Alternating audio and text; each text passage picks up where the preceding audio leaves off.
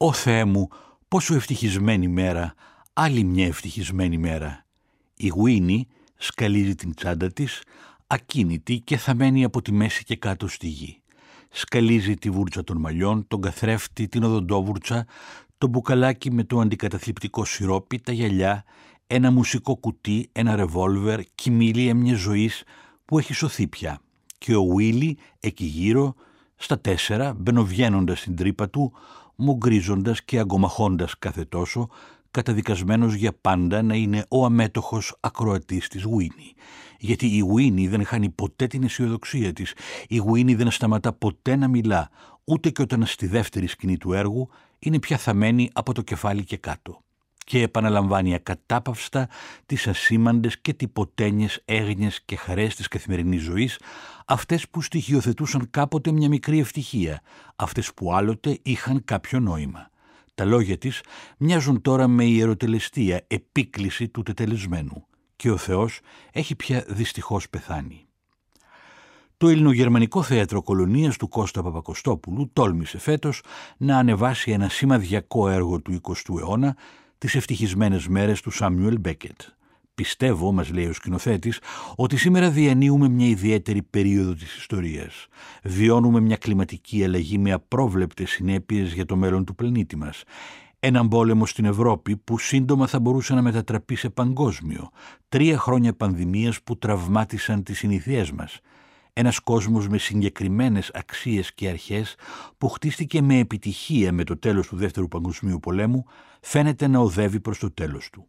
Έτσι, το έργο του Μπέκετ, το ρέκβιεμ της κλασικής αστικής κοινωνίας, μου φαίνεται ιδιαίτερα επίκαιρο.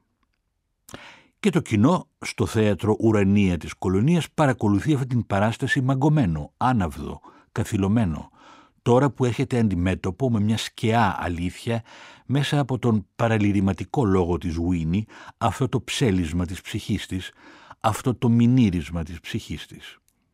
Ο Κώστας Παπακοστόπουλος εδώ και δεκαετίες ανεβάζει συνήθως διασκευές ελληνικών μύθων, αντλώντας από το αρχαίο υλικό παραλληλίες, νήξεις, νουθεσίες για το σήμερα.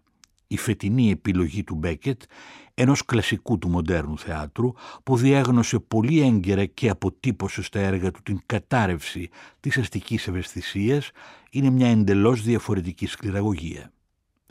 Ένας λόγος τόσο αυστηρά δομημένος, όπως αυτός του Μπέκετ μας λέει, αφήνει ελάχιστα περιθώρια στον σκηνοθέτη να παρέμβει και να αναπτύξει εύκολα τα δικά του οράματα. Γι' αυτό και πολλοί αποφεύγουν να σκηνοθετήσουν τα έργα του. Για μένα προσωπικά ήταν μια μοναδική πρόκληση να ξεκλειδώσω αυτό το ιδιαίτερο κείμενο, να ανακαλύψω τους ρυθμούς του και να το μεταφέρω σε μια υπερβατική παραμυθένια εποχή ενός ερημωμένου κόσμου που υπονοεί τον δικό μας. Αυτά ο σκηνοθέτης. Ο άλογος λόγος της Γουίνι έχει γραφεί για μια πενηντάρα και κατά προτίμηση ξανθιά και κάπως ευτραφή ηθοποιό. Αλλά μήπως είχε αυτές τις προδιαγραφές η Χριστίνα Τσίγκου που έπαιξε την Γουίνι τη δεκαετία του εξήντα στο Παρίσι και την Αθήνα, συνεπέρνοντας και τον ίδιο τον Μπέκετ? Ούτε η Λίζα Σοφίκους στην Κολωνία διαθέτει αυτές τις προδιαγραφές, αλλά τη στόφα μιας καλής ηθοποιού που μας έπεισε.